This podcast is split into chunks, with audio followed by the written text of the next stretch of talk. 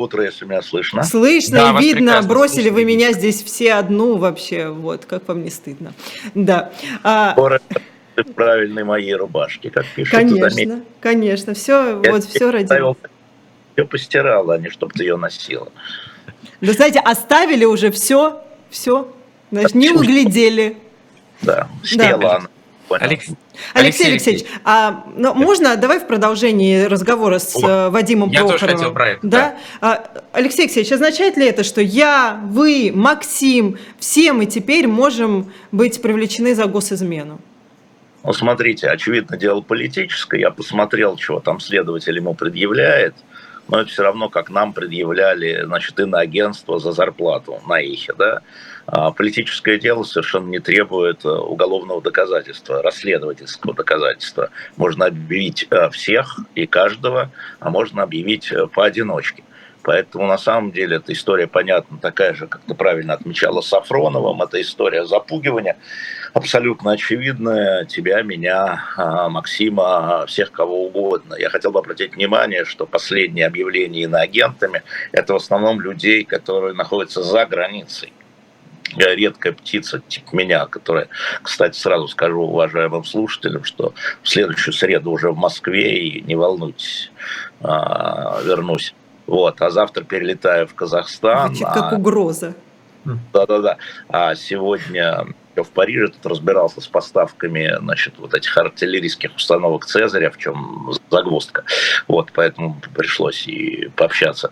Вот, это, это не я совершал госизмен, это французские военные, которые про это рассказывали, совершали. Вы следователю расскажете. Да-да, относительно я расскажу следователю обязательно, сначала слушателям относительно Французской Республики. Вот. А на самом деле дело политическое, очевидно, ну, ну, очевидно, так же, как Сафроновым, потому что я внимательно смотрел материалы дела Сафронова, те, которые были доступны, те, которые вы все видели, да, то же самое будет с Карамурзой, очевидно, ЖЖ. Алексей Алексеевич. Да, да, Максим. Да. А, хочу вас спросить по поводу э, видео с мобилизованными, которые появляются. И сам факт появление и недовольство этих видео, и то, как они раскачиваются по тем телеграм-каналам, которые принято рассматривать как нечто поддерживающее эту самую, как они это называют, специальную военную операцию. Что это за процесс? Ну, смотрите, Максим, я всегда говорил, что очень многие а, люди, которые там делают патриотические, а, так называемые патриотические а, телеграм-каналы, да, они на самом деле патриоты. Они на самом деле патриоты, просто они счастье Родины видят иначе, чем вы.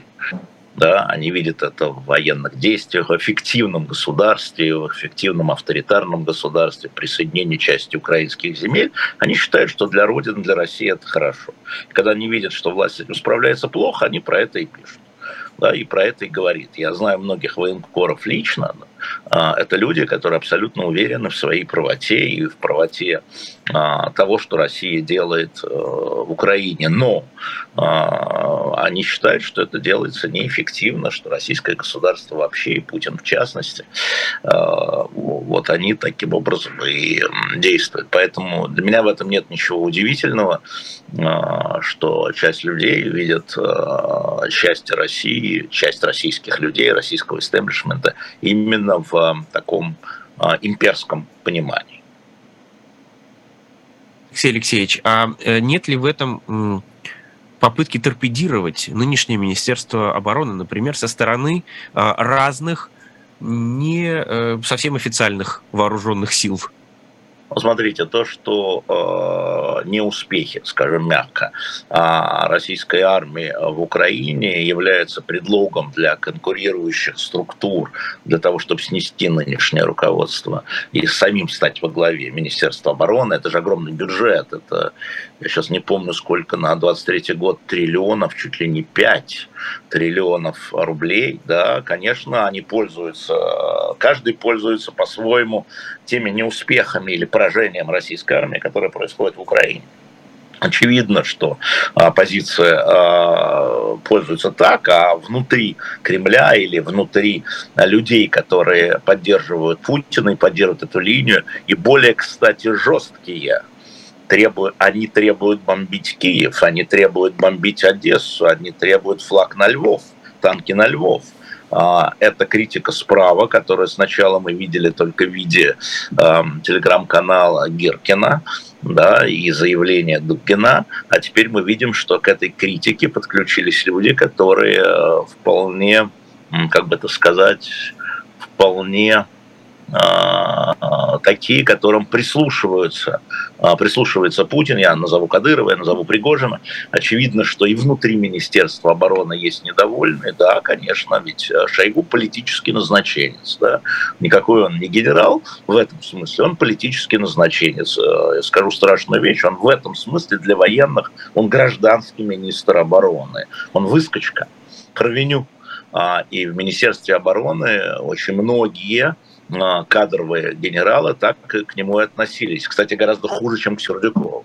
Поэтому, конечно, они пользуются тем, что российская армия под формальным руководством Сергея Шойгу терпит поражение и пытаются снести его. А, а те, о ком я говорил, я имею в виду так называемые военкоры, они искренне считают, что э, вот он наносит ущерб Российской Федерации. Но вы так говорите, как будто бы фамилию Шойгу, когда критикуют, произносят, но ее-то не произносят вообще. Ну, как ее не произносят? Ну, а, а, Гиркин вообще говорит о так называемом фанерном марше, да, а, как Шойгу. А что касается э, более высокопоставленных людей, ну, они а, говорят руководство Министерства обороны. А кто у нас в руководстве Министерства обороны? Кто у нас в руководстве Министерства обороны?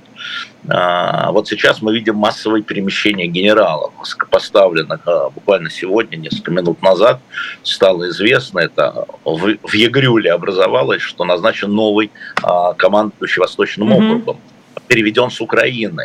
Человек Рустам Мурадов, это человек очень известный, он командовал Кара, Карабахе, а потом командовал южным направлением на, а, в Украине, то есть вот Херсон, э, ну, ю, юго-восточный, точнее, скорее Запорожье. И он недавно был назначен, переведен на Восточный округ, а, судя по Егрюлеву, да, то есть там идут движения на уровне высоких генерал-полковников, генерал-лейтенантов, передвижения, которые прокомментировать невозможно, но в любом случае это означает неудовольствие верховного главнокомандующего, что это решение Путина, э, теми руководителями операции на Украине, но он там не, не расстреливает, как Павлова там в 41 году, Пока. не снимает, если говорить э, как раз о, о, о разных видах э, борьбы, транзита и так далее. Вашингтон-Пост написал о э, Дмитрии Патрушеве, написал о Собянине и Мишустине. Какая преемниках. Как, как вы смотрите на эту публикацию? Ну, во-первых, смотрите, это же не информация, это некая конструкция. Давайте различать информацию и конструкцию. Конечно, никакой информации о преемнике нет, потому что преемника нет что а, Владимир Путин человек, который считает, что без меня вас тут всех передушат как котят. Это практически цитата после Медведевская, mm-hmm. да. Вот. Какой преемник? Для чего преемник? Чтобы что? Что вы считаете, что Путин считает, что он дезертировал? тяжелый момент. Да нет, конечно, в его понимании а, это было бы дезертирством. Но, безусловно, а, как там у Алексея Николаевича Толстого, людишек-то он перебирает на всякий случай. И действительно, Дмитрий Николаевич Патрушев э, один из э, любимчиков Путин министр сельского хозяйства. А, мы видим, как растет сельское хозяйство, мы видим, что Путин всегда доволен урожаями, экспортом, всего, что связано с сельским хозяйством. Вообще Патрушева младшего считает эффективным менеджером. А, хотя, конечно, я бы не стал записывать его в преемники. По Конституции, если что-то с Путиным случится, Мишустин, премьер-министр, начинает исполнять обязанности. Он естественный наследник, угу. грубо естественный, но понятно, что Путин считает, что с ним ничего не случится. Вот, поэтому я думаю, что э, это некое, знаете, во времена Советского Союза э, ЦРУ, я видел эти доклады, некоторые, вернее, докладные записки, кто наследует Брежневу. Знаете, как считали, в каком порядке они входили на мавзолей ну. во время демократии?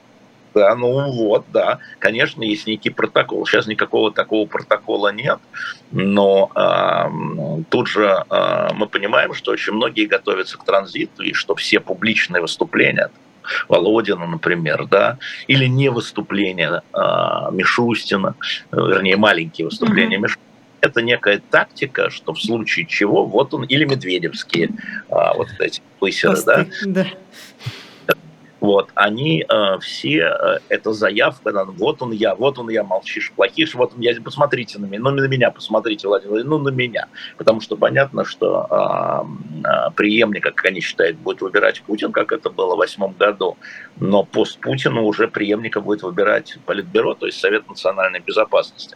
А, поэтому а, можно, это спекуляция. Грубо говоря, а, журналисты имеют право на спекуляцию, на провокацию, на конструкцию, только надо говорить честно, что это спекуляция, а не информация.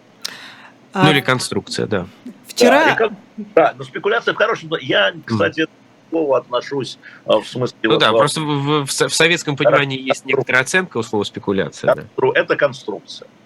Алексей Алексеевич, вчера, а, значит, были громкие заголовки, что Владимир Зеленский призвал НАТО нанести превентивный удар по России, потом пресс-секретарь Владимира Зеленского сказал, что он говорил это про а, время до 24 февраля. А э, вот эти вот все высказывания, это что? Это последствия речи Путина пятничной?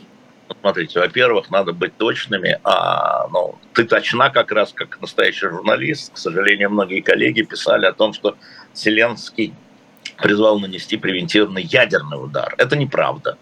Он слово ядерный не употреблял. Не произносил не произносил. Поэтому те, кто пишут о ядерном ударе, либо передергивают специально, да, то есть не являются журналистами, а являются пропагандистами, да, либо остолопы, которые этого не заметили. Значит, это было в контексте, а, безусловно, путинской речи.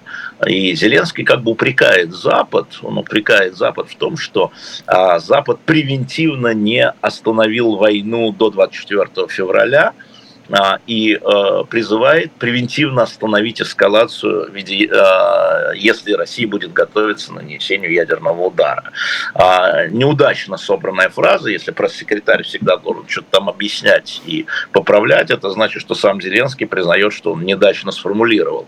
А, ну, то есть э, мутно, туманно сформулировал эту историю, но главное, что Зеленский, смысл чего он говорит, что не надо э, ждать, пока Россия нанесет ядерный удар, а надо предупредить Россию в том или ином виде, в том числе превентивно, э, превентивными ударами, повторяю, слово ядерное не говорил, чтобы она не нанесла ядерный удар, надо было остановить войну, а сейчас надо остановить ядерную э, эскалацию. Вот что сказал Зеленский, ну неудачно выразился, так бывает, мы все часто не очень удачно выражаемся, а потом нас радостно интерпретируют э, всякого рода дебилы. Но параллельно с Зеленским э, президент другой большой страны Джо Байден сказал, что со времен э, Карибского кризиса впервые столкнулись с ядерной угрозой. Ощущение, что все поднимают ставки. Нет, смотрите, э, значит, э, уже давно стало понятно, что никто не знает, чего ждать от Путина. Решение про начало значит, операции или войны, точнее, да, а принимал Путин, мы это видели сами, да, естественно, там с помощью, советами, там, с обсуждением принимал Путин, и ответственность за это решение лежит на президенте. Какого сомнения в этом нет. И а, то же самое, что касается э, возможной эскалации, применения, кстати, Байден аккуратно говорит, он говорит не только про ядерное, но и биологическое и химическое оружие, возможности применения со стороны России, mm-hmm. да, то есть они э, допускают что Владимир Путин, исходя из знания Владимира Путина, а, они допускают, американцы, что Путин может применить орудие масс... оружие, в том или ином виде оружие массового поражения. Это их представление, поэтому он и играет вот как раз на опережение, а, Байден, да, и э, считайте, что это тот самый превентивный удар, публичный, они же не смогли остановить 24 февраля, несмотря на публичные, непубличные предупреждения. Они это помнят и знают. А вот сейчас, грубо говоря, они ожидают и считают возможным, что Путин применит оружие массового поражения, исходя из положения на фронте, из поражения российских армий, отступления российских армий, перегруппировки российских армий, а, вот, неважно, как это называется, суть-то не меняется от этого. Поэтому они, э, да, они и, и в Европе здесь, где я нахожусь, и там они относятся к этому не как к блефу. Это надо просто понимать. А другое дело, что ну, видны некоторые Признаки заметны всегда. Вот вчера если я не ошибаюсь, вчера Совет национальной безопасности США говорит о том, что пока никаких признаков подготовки к нанесению э, удара оружием массового поражения от России они не видят, но готовят. Не видим, но готовимся. Вот что сказал Байден. Мы не видим, но готовимся. Алексей Алексеевич, вчера видел ваш сеанс ответов на вопросы в Фейсбуке. Да. И вас там спросили, вероятность применения ядерного оружия. Вы ответили 10%. Да, как, сегодня... склад... как складывается эта цифра? Ну, смотрите, Из чего? Смотрите, на сегодняшний день эта вероятность, она есть. Первое, эта опция существует. А речь идет, э, ну, если уж говорить там со специалистами, речь идет о применении э, малозарядного или тактического ядерного оружия и так далее. А, значит, она складывается ровно из того, что э, мы понимаем, что, а, такая возможность есть, Б, мы понимаем, что руководство России может на нее пойти, и В, мы понимаем, что пока нет необходимости даже с точки зрения военного руководства. На самом деле они все видят совсем не так. А, вот эти карты, да, и вот эту военную операцию, как а, видят а, посетители Твиттера, да. А, а, история заключается в том, что мы не очень хорошо знаем, а, вообще не знаем про оперативные планы российского руководства. Мы видим, что военные отступают, мы видим, что они... Да? Но, например, вчера, я не знаю, было ли это в новостях эхо или нет, значит, российские войска вокруг Бахмута перешли в наступление, забрали опять село Михайловку, по-моему, север. ВСУ даже признала, что да, что... Вот, э, да, да, да это, понимаешь, тут же, это вот мы можем там что-то придумывать, а спутники летают и видят.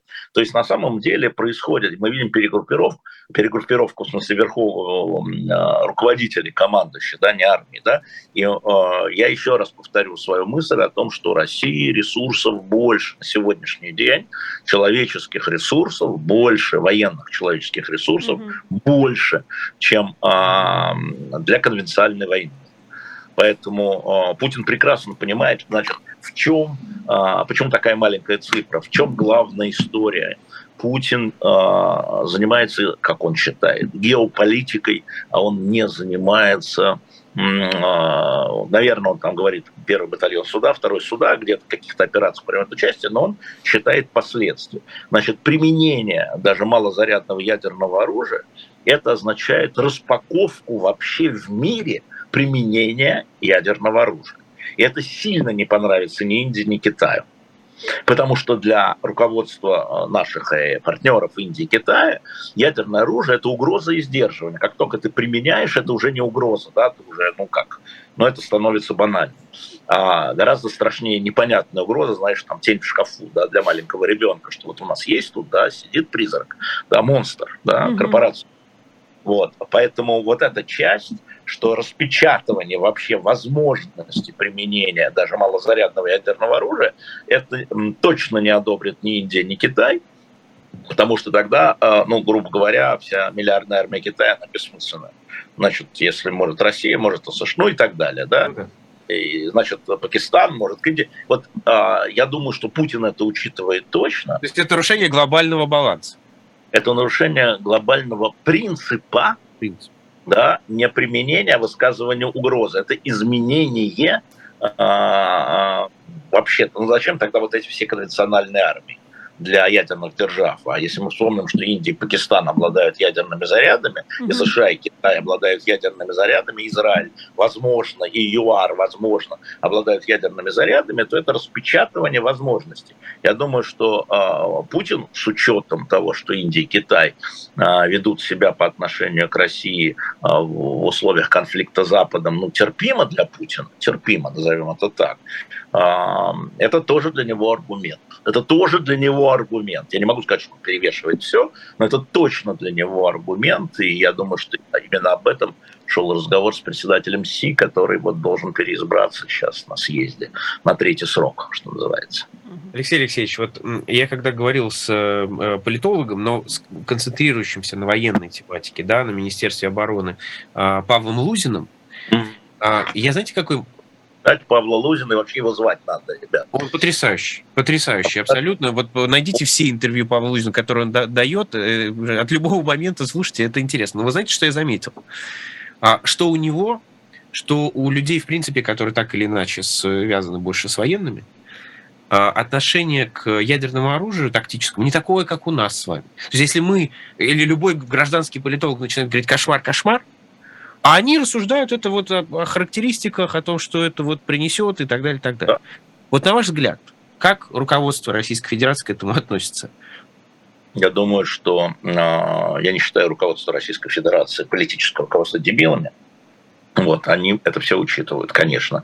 Например, они не могут не учитывать а, заявление руководства НАТО, что если будет применено тактическое ядерное оружие и а, радиоактивное облако пересечет границу страны НАТО, еще раз внимание, да, радиоактивное облако, которое образуется в ходе а, применения ядерного оружия на территории, скажем, Украины, пересекает границу Польши. Они это рассматривают как нападение на страну НАТО.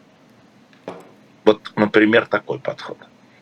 Я, конечно, никак не военный эксперт, но всем рекомендую э, Павла Лузина, и просто считаю, что чаще его надо звать. Он очень спокойный. Сейчас очень много криков и истерики, и понятно почему, собственно говоря.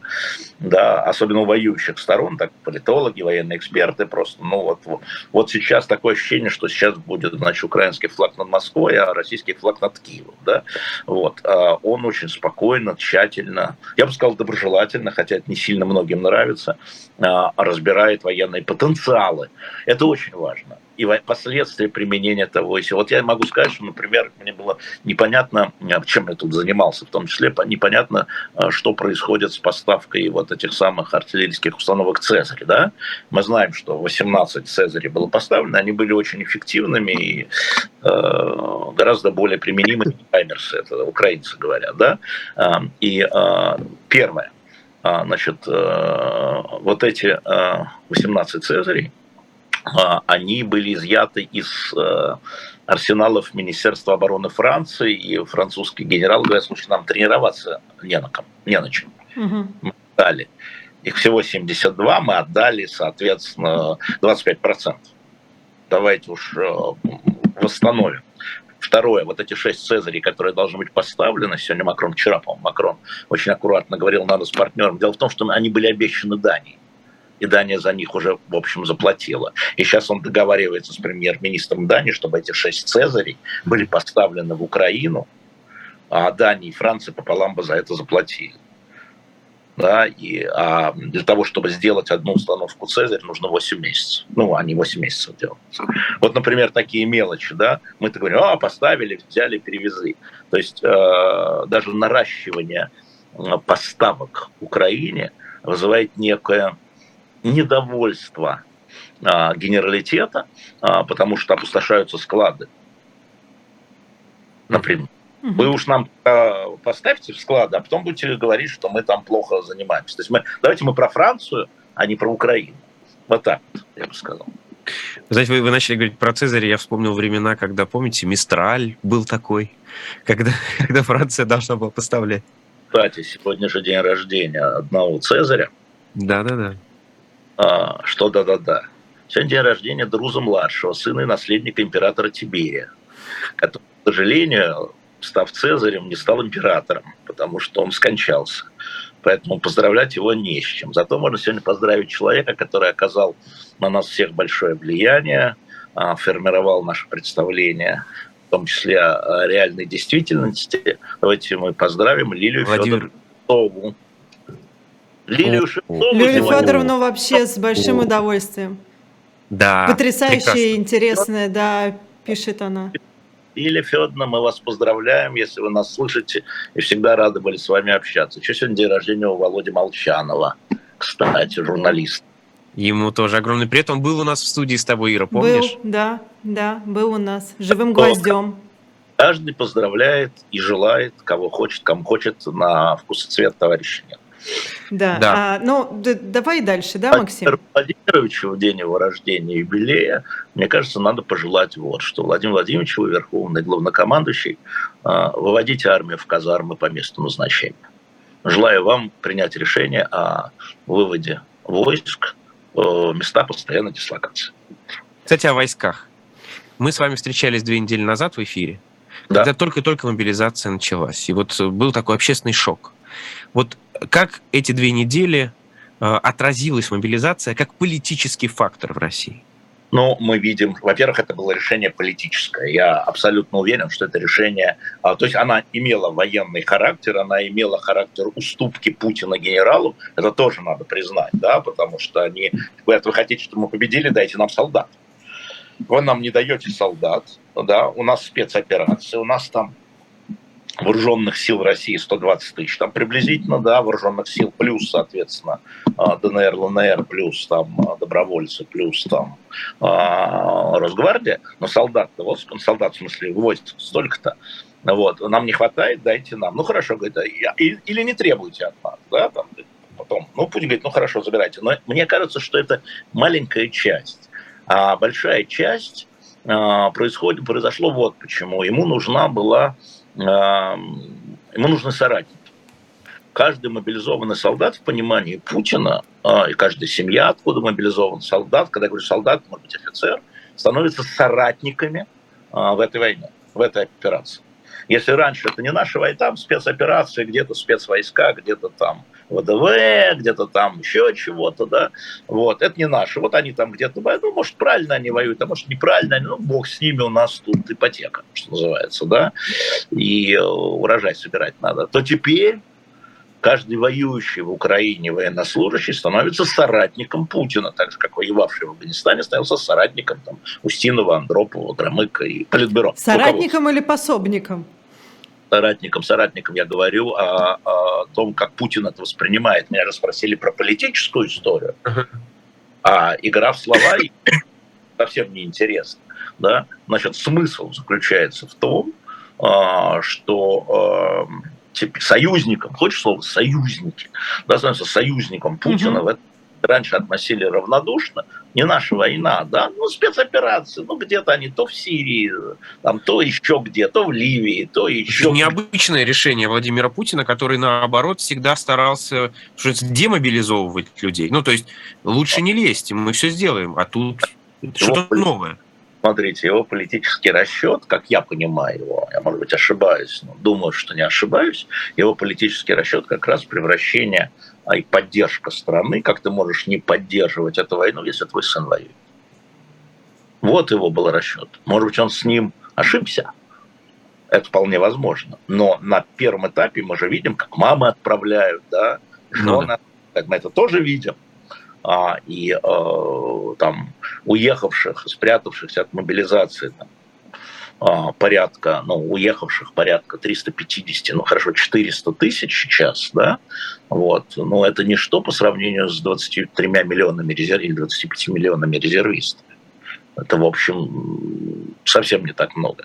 Вот. Э, там страшно другое последствие политическое, о котором он, конечно же, не думал. У нас один поток молодых, сравнительно молодых мужчин уходит на фронт, а другой поток того же возраста уходят в эмиграцию. А это один народ. А мы один народ. И когда-нибудь эти потоки встретятся.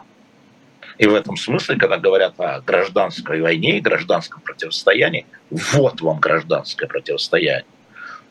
Вот оно. Просто люди по-разному а, относятся да, там, к тому, что происходит в Украине. Ну, естественно, есть и силовая история, но тем не менее, да, я тебе скажу, сколько добровольцев, 70 тысяч приблизительно, как мне говорят. Вот суммарно. Это немного, но они есть. Дополнительно, вот те, кто сами являются. Сколько? 70 тысяч? Да, заявок. Добровольцы на фронт. Да, это заявка. Интересно, знаете, с чем эта цифра сопоставима? Чем? Если мы возьмем только Евросоюз, только Евросоюз, туда по земле въехало примерно миллион триста там семьдесят тысяч, а, за время э, с февраля, а обратно вернулось миллион триста тысяч. То есть те же самые 70 тысяч остались только в странах Евросоюза. Ты другую цифру назовешь, Максим, я думал, а, вот цифра пересечения границы с объявлением мобилизации на позавчерашний день 66 тысяч. Так там же 200 тысяч в Казахстане только.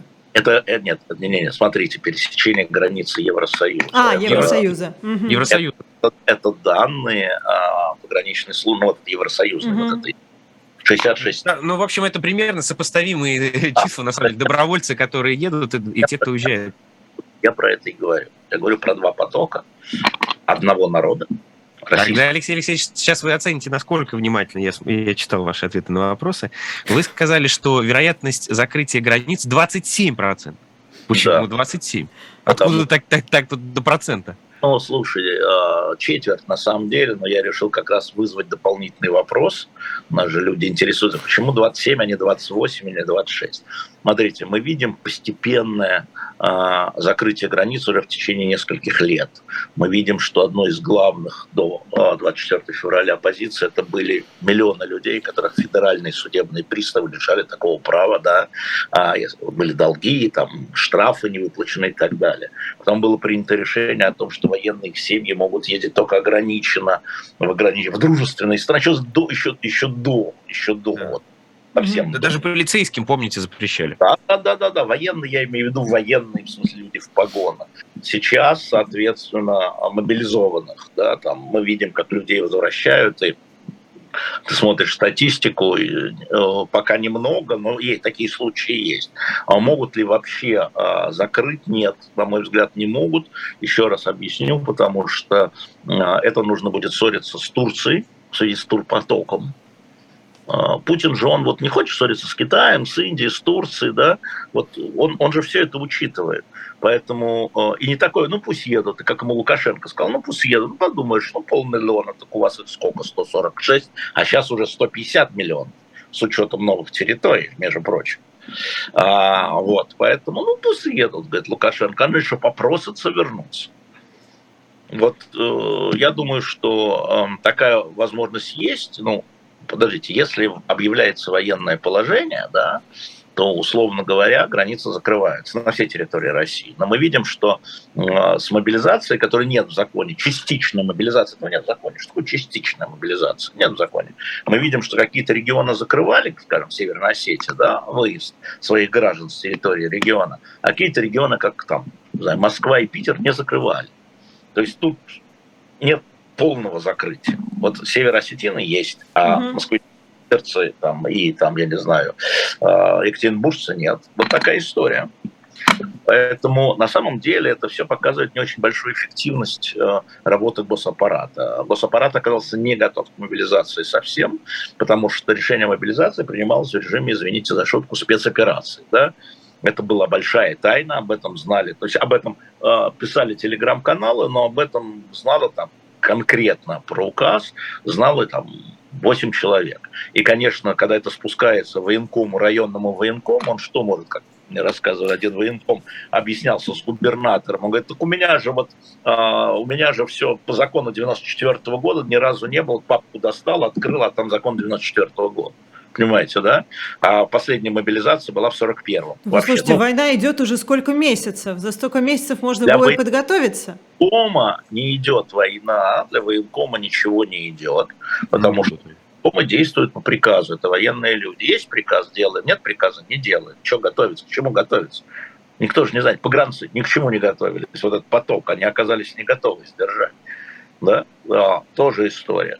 Поэтому это неэффективность э, вот э, этого аппарата, но может оно и хорошо, может оно и хорошо на самом деле, что дало возможность тем людям, которые а, хотели идти служить, они пошли в военкоматы, а те люди, которые не хотели идти служить, скрываются, они уехали из страны, и, и вот.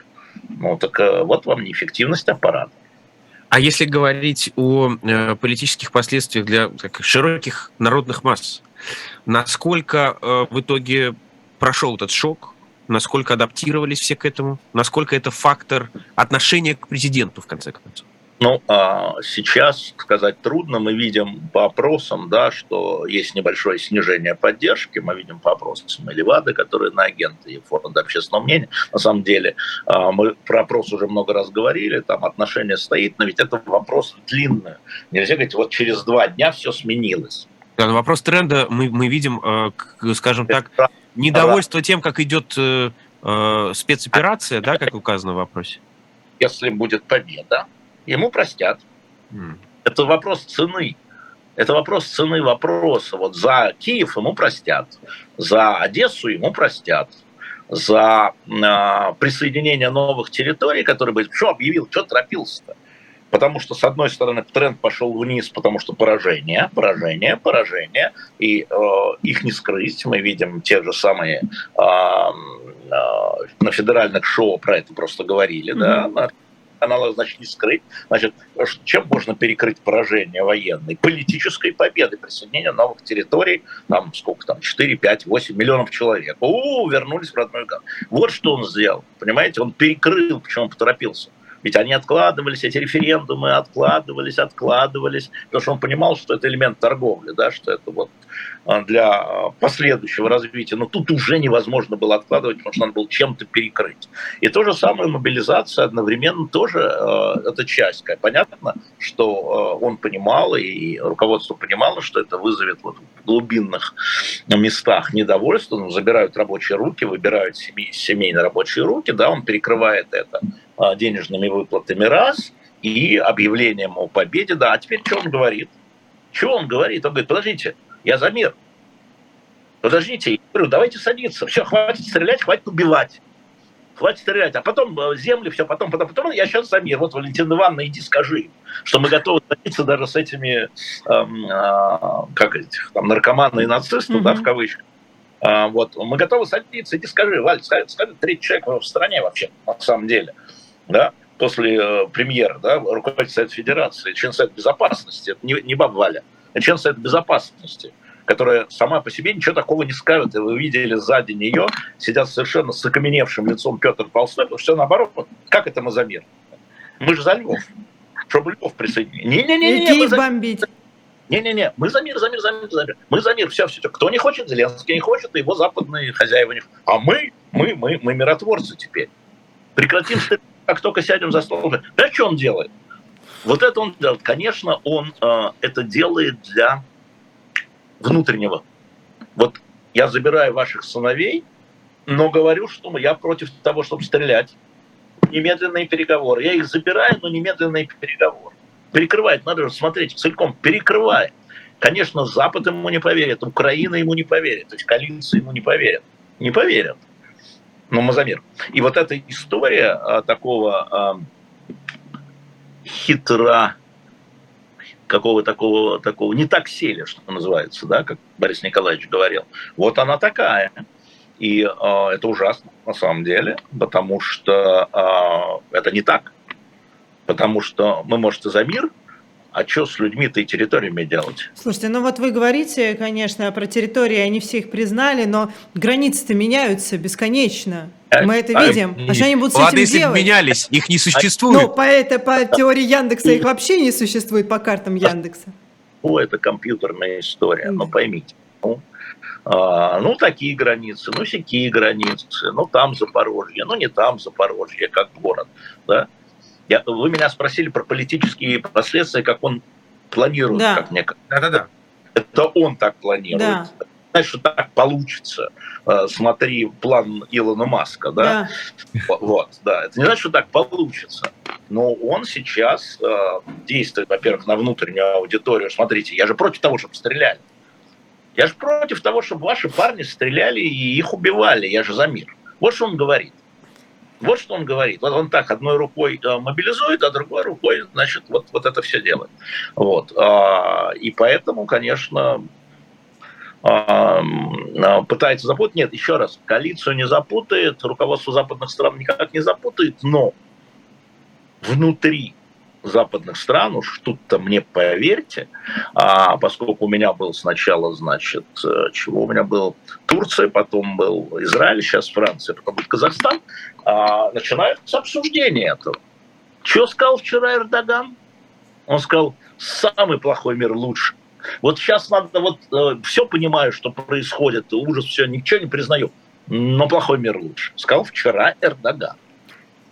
И здесь тоже есть настроение, пока оно в оппозиции, пока оно и справа, и слева э, Меленшон и Марин Ле Пен, да-да-да, мир, надо, главное, чтобы стреляли. Это потом, земли потом. Все, не надо ничего признавать не будем, никаких территориальных приобретений России признавать не будем, это все Украина, включая Крым, но стрелять прекратить. Это хорошая идея, хорошая идея. Ну, то есть все издевались над твитом Илона Маска, но на самом деле эти настроения и вот то, что он там написал, в головах у многих, даже в верхушке некоторых стран есть. Смотри, Илон Маск написал совершенно нереальную историю. Вот она нереальная с двух сторон.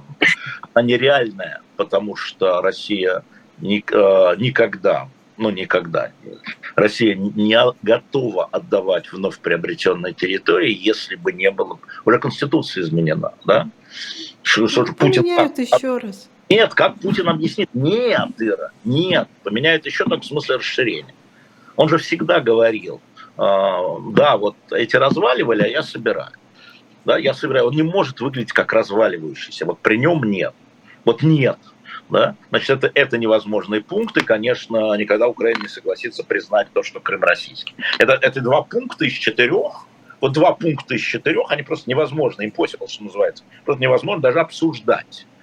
И а, когда в 2014 году в апреле месяце в Женеве была конференция, там было четыре министра иностранных дел значит, Украины, а, России, а, США Евросоюза, там же подписали коммюнике, где Крым вообще не упоминался. Угу вывели за рамки. Это другой кейс. Они вывели это за рамки. А сейчас из-за того, что Россия признала а, значит, четыре территории, Крым вернулся в этот кейс, потому что это уже общий кейс, уже нет разницы, получается, между частью Херсонской области и Крымом, понимаете, да? Угу.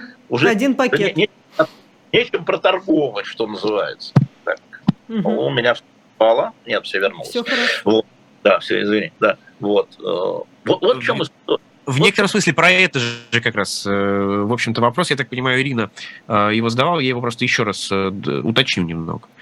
Вот это вот признание, как вы сказали, под торопливое признание этих территорий, оно ведь, по сути, размыло все границы. Да. Оно размыло границы здесь, но это не единственная спорная земля, да? Кто-то в шутку проводит референдумы по Калининграду, там вон, угу. в Чехии, к Чехии присоединяет. У нас есть вопрос Курил, в конце концов. Это все начнет болеть из-за этого решения? Конечно, конечно. Это а, а, вообще так, таких, э, таких территорий и так было много, и, а, потому что в Советском Союзе и на Балканах, кстати, эти границы проводились достаточно произвольно. Вот. Э, Все, что э, вне Евросоюза, где доплевать на границы между Францией и Германией, в общем-то, да, ну, плевать. Уже плевать. Нет, ну, конечно, с, ну, ну, ну воевать никто за это не будет.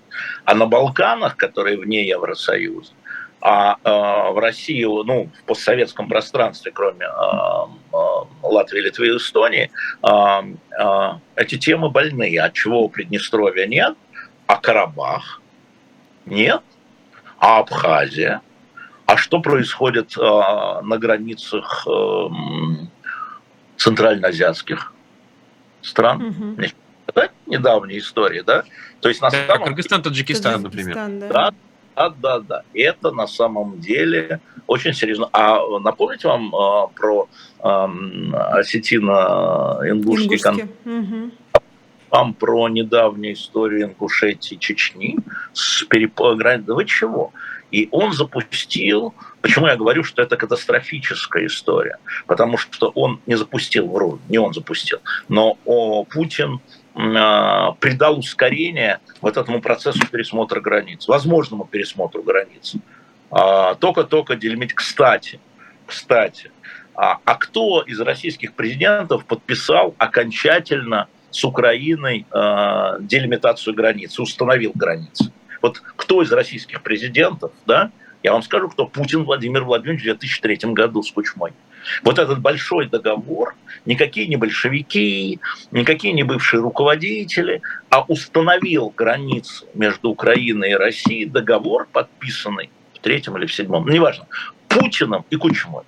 Именно он подписал своей подписью, скрепил установление границ тогда, тому, соответственно, 15-20 лет назад.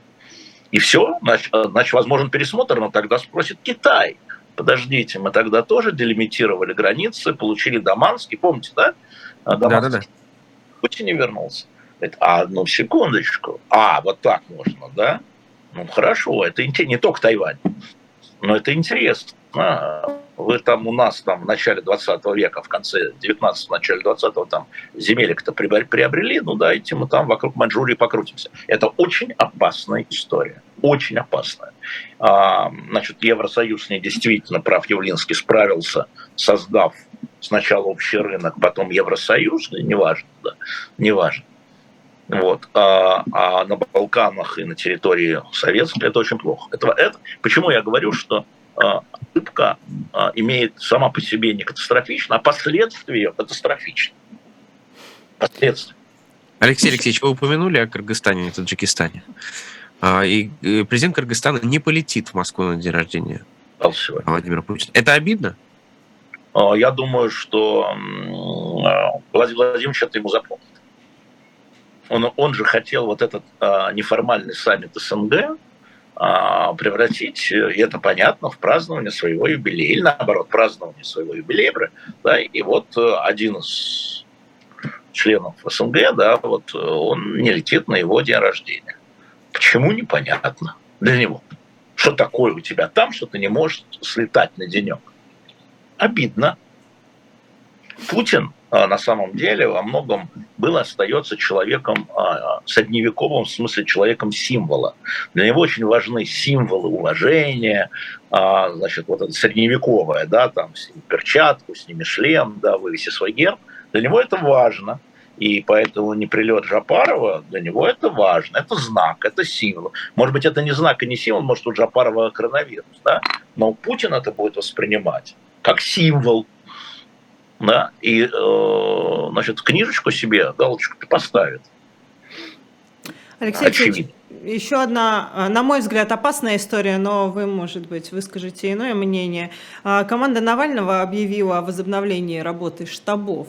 У нас, к сожалению, нет возможности им задать вопрос, по крайней мере, сегодня не было, может быть, в выходные появится такая возможность. Ну, как Попробуй. Вам, да, как вам кажется, это опасная история или я на, э, как-то перестраховываюсь? Да, Смотрите, команда Навального есть политическая партия. Она есть политическая партия, чье руководство находится частично в тюрьме, Алексей Навальный, частично в изгнании, в эмиграции. Да? И они организуют свою работу э, как политическая партия, оппозиционная э, режиму, находясь в тюрьмах и в изгнании. Смотри, партия большевиков в каком-нибудь mm-hmm. там 16 году. А, и организация штабов – это абсолютно их дело. Понятно, что подпольные вещи в условиях э, государства террористического да, могут быть только подпольными. И здесь я ничего такого внеисторического не вижу. Что я вижу здесь опасным в этой части, это в момент организации э, этих Списки. штабов. Конечно. А, я был противником, и я говорил еще Алексею, когда он был на свободе, когда он был в стране, что я не понимаю, зачем нужны списки, а не зачем, потому что если у тебя в списке даже в папочке, да, есть шанс, что папочку украдут. Есть шанс, что папочку украдут враги. Mm-hmm. Охранка. Или сдаст охранка. Да? А уж электронная, э, я уже говорил о том, что российские военные хакеры и хакеры безопасности, вы знаете, куда они входили, да, в ФРС США, да, вряд ли эти... Поэтому я, во-первых, не понимаю, зачем нужны эти списки, Второе, я не понимаю, зачем это объявлять. Говорит, смотрите, охранка, смотрите, да, мы списки составляем. Не штабы делаем, э, это разные вещи. А? Списки составляем и собираем их в одном месте. Да? Сюда своих хакеров присылаете. Это дважды наступать на одни и те же грабли. И здесь, конечно, очень интересно, как э, смотреть. Я по-прежнему считаю, что в окружении и внутри э, ФБК руководства и на внешнем контуре есть агенты охранки. А, совершенно очевидно, что охранка работает так и только так, и никак иначе. А, не провокаторы, а агенты, которые информируют, но есть и провокаторы, которые вот эту историю раздувают. Да? А, которые говорят, да, да, списки обязательно, обязательно смотрите списки, да, ничего страшного в этом нет, вот полмиллиона сторонников Навального попали в руки охранки, а кого арестовали только Чанышева, вот дословно. Вот дословно. Люди, которые на внешнем контуре в безопасности, а, видимо, давно внедрившиеся благодаря, опять же, охранке. Поэтому а, штабы, ну, это дело партии, да, это понятно, это ячейки партии, но списки, мне кажется, очень опасными, это ошибка. А, говорил Алексею тогда, повторяю сейчас для на руководителей ФБК, им, конечно, мое мнение наплевать, но это ошибка, потому что эти списки, еще раз повторю, окажутся в руках ФСБ. Не надо списка. Вот вы знаете э, свой штаб там в городе Липецке, да? И достаточно. Не надо сводить все в одно, не надо здесь электронного. Знаете, почему военкоматы проводили так плохо мобилизацию? Потому что у них нет электронных списков, потому что враги с ЦРУ могли забрать, у них все в папках. Нет, ну да, у них все в папках, они вот да, вот да, у них все в папках. Да, да, к сожалению, не смешно. Какой так вот, я того, так я вот сторонник того, чтобы было все в папках. И папки тоже могут украсть. Тоже могут украсть и передать. Мы уже видим в последнее время, как э, то один агент разоблачен э, внутри ФБК, который там сидел как раз на компьютерах, обращаю ваше внимание, на самой уязвимой точке. Ребята, не надо списки, делайте свои штабы, делайте, что хотите. Списков не надо собирать в одном месте. Это ошибка. И она бессмысленна. Чтобы что? Чтобы э, гражданин такой-то мог по алфавиту выстроить, что ли? А другой гражданин такой-то, взяв и одной кнопкой отправил бы это на известный сервер на Лубянке. Это хотите. Поэтому Алексей Алексеевич, да. Это разные вопросы, да, штабы угу. и Алексей Алексеевич, вот вы сказали, ну, что сторонники Навального это партия, они сами хотели быть партией, они пытались все зарегистрировать, но понятно, что иногда партии ну, а, называются объединенные э, какими-то взглядами люди. Скажите, а вот у критики справа формируется партия? А, у критики справа имеется в виду право-радикальная да, позиция кремлевская, да, у нее формируется, но партия даже не обязательно организационно оформлена, потом она организационно оформляется. Естественно, я поэтому и говорю, да. А, в российской э, элите э, невозможно организовать партию, потому что это будет воспринято, э, Путин бы сказал, я ваша партия. Понятно, я вам говорю? Какая такая партия? Какие такие башни Кремля? Но мы видим, да, что а, есть люди, которые там борются за лидерство ну, в публичном поле вот этой праворадикальности. Это и Володин, а, это и Медведев, это и Кириенко, кстати, поддержанный Ковальчуками. А Володин поддержанный Патрушевым, да, я имею в виду в публичном поле. Да, это вот право радикальный, давай, давай, вперед, вперед, давай вот референдумы, давай расширяем Россию, давай Киев и так далее. Вот. А, поэтому есть такие вещи. Есть э, люди, которые занимаются там экономикой. Вот вы, вы там своей войной занимаетесь, а у нас тут инфляция, у нас тут рост курса, у нас тут э, не хватает э, того, всего, бумаги, патронов, чего такое. Мы работаем, да, мы, мы mm-hmm. вот вы там вот все занимаете. Да, у нас есть премьер, который за это отвечает. Да.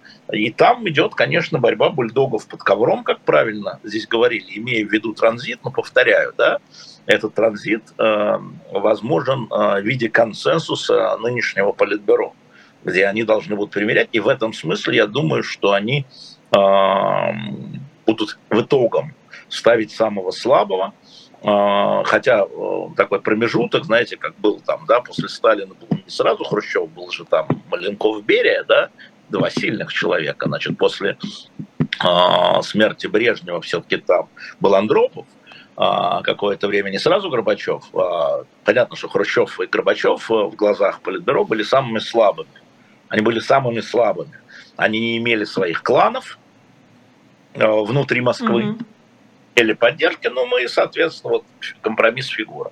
Поэтому э, э, партия нет, но кружок по интересам да, отвечая Максим на ваш вопрос. Кружок... Ну, судя по тому, как в публичном поле они себя ведут, такое ощущение, что они видят что-то. Они неужели боря... неужели можно бороться только за кресло министра обороны? Нет, ну, знаете. Не-не-не, они борются за кресло наследника президента. О чем? Вот. Но вот обороны и вообще остальные силовики директоров, там идет борьба более крутая за место директора ФСБ, потому что э, Бортникову всячески приписывают вину за неточную информацию, потому что информация э, из стран СНГ была не на службе внешней разведки, да, а вот на пятом э, отделе ФСБ во главе с генералом Беседа, они там должны были заниматься разведкой, там, вербовкой и так далее, а не СВР. Такое было разделение. И поэтому, если вы посмотрите, то первый угол атаки был на директора ФСБ. Вот. А сейчас уже, когда после того, как пошли а, поражения а, в августе, а, просто вектор атаки сместился на другого силовика. Ну, это, собственно говоря, ничего не значит. Там захотят и на Патрушева сдвинуть вектор атаки. Тут вопрос в том, что надо занять э, в силовых ведомствах ключевую. Вот эта партия, а не, не Шойгу, не, не Бортников, не принадлежат к праворадикальной партии. Может, потому что у них очень много информации. Вот, они понимает, что это, в общем, да, а, дело краткосрочное, возможно, краткосрочное, может быть, эффективное, но краткосрочное. Последствия будут более тяжелые. Они как раз э, относятся к тем, ну, там все умеренные, они все сторонники войны. Ага. Назови их умеренными, они сторонники войны. Но если говорить о внутренней борьбе, конечно, справа есть гораздо более а, яркие люди. Опять же, Кадыров, а, Пригожин, наверняка какие-то генералы. Но мы этого не знаем. Алексей Алексеевич, э, во-первых, давайте скажем, что самое лучшее время, чтобы поставить лайк именно сейчас. Да, вот, вот э, те 30 тысяч, которые нас смотрят, обязательно поставьте скорее. Зада- задонатить. Э, как мы вчера с Белковским решили, те, кто хочет написать плохой комментарий, вы идите донатьте лучше. Писать можно нам только хорошие комментарии. Ну и, кстати, shop.diletant.media, можете зайти туда. Там много интересного, о чем я вам сегодня уже рассказывал. Я хочу Но... сказать, что новая книга Пилипина у нас стоит вот. на шоп. Diletant.media, новая книга, которая только что вышла. Хватайте и напомню, что мы можем посылать и посылаем книги и за рубеж, включая Украину. Хотел бы напомнить. Одна, две минуты у нас остается. Максим, ты хотел что-то или, или я спрошу? Спрашивай. А, Алексей Алексеевич, вот вы вчера видели наверняка эту фотографию. Это вообще очень незаметно все проходит, как Эрдоган, Пашинян и Алиев сидят за одним столом. А, и, важно? И Орбан. И Орбан. Важно? Важное событие? Важное. Конечно, важное событие, потому что а, все, когда происходят переговоры, да, а, наверное, есть какое-то движение. Оно маленькое. Конечно, Карабах не развяжешь, ну, в широком смысле да. Карабах, потому что Гизурский коридор, да, там много чего. И, конечно, его не развяжешь одним переговором. Я помню, я сидел, извини меня, за одним столом с а, значит, Кочеряном, старшим Алиевым в Давосе. И я, ну и чего, и ничего. Хотя они там вели очень активно, и мне тогда старший Алиев сказал, запомни, мне сказал, Робик, это Роберт Кочерян, мой mm-hmm. друг, я давал рекомендацию в партию. Иди, и я пошел. Вот. Но, конечно, очень важно разговаривать, потому что, ну, по сути, наверное, решить невозможно, но вот как бы э, какие-то кусочки а-ля Калининградский транзит, да, а-ля Зангизурский транзит, да, какие-то кусочки сберегут какие-то жизни. Хотя бы не так... стрелять пока. А, ты сейчас переходишь э, в концепцию Илона Маска, как я понимаю. Вот. Маск, конечно, я хотел бы напомнить, последнее, я хотел бы напомнить, что при всей критике Маска, да, и она справедливая, и со стороны украинцев, я бы украинцам напомнил. Ребята, он повесил спутники Starlink над Украиной бесплатно, да. стоит 80 миллионов долларов в год, информация попадает в ваш генеральный штаб. Вот все, что они снимают, он содействует э, украинской вооруженным силам Украины гораздо больше, чем диванные крикуны. А то, что он так видит, ну, это наивный план. Он наивный, но за наивность людей не расстреливают. Пока, во всяком случае. В Твиттере расстреливают. В Твиттере расстреливают. В Твиттере, который, возможно, Илон Маск купит и, возможно, вернет туда Дональда Трампа. Спасибо а, большое. Спасибо. А ты знаешь, у меня есть важное что-то подзавис, Уже. да, Алексей Но, тем не менее, да. Не-не-не, я тут, я с вами. Все, хорошо. У меня есть важное, у нас есть 20 секунд, да, ну важное объявление у меня есть. Во-первых, сегодня премьера программы «На живом гвозде» в 21 час. «Нормальная жизнь» называется. И ваша любимая Ира Воробьева, которая вчера отвечала на вопросы, если пропустили, посмотрите «Слух и эхо» с Ириной Давай. Воробьевой.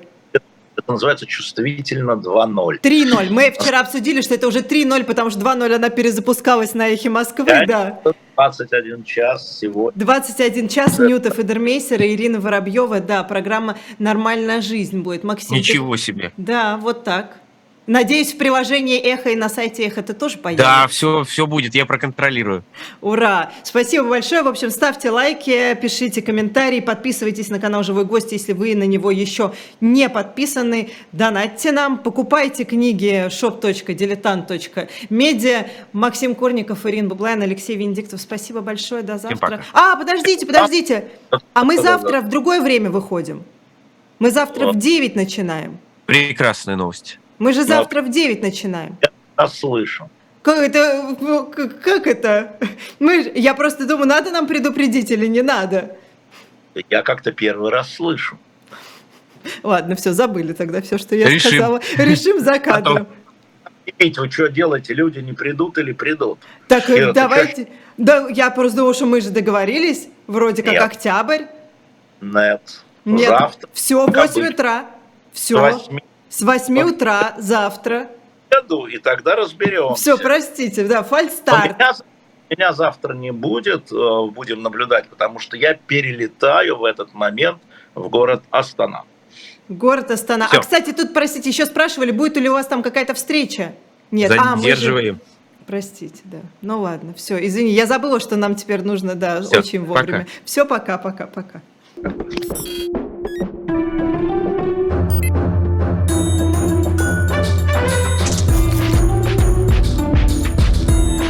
Меня есть время. Так, Да. Алексей Алексеевич, а что, мы же договорились, нет? С 9? Нет, это, это так не делается.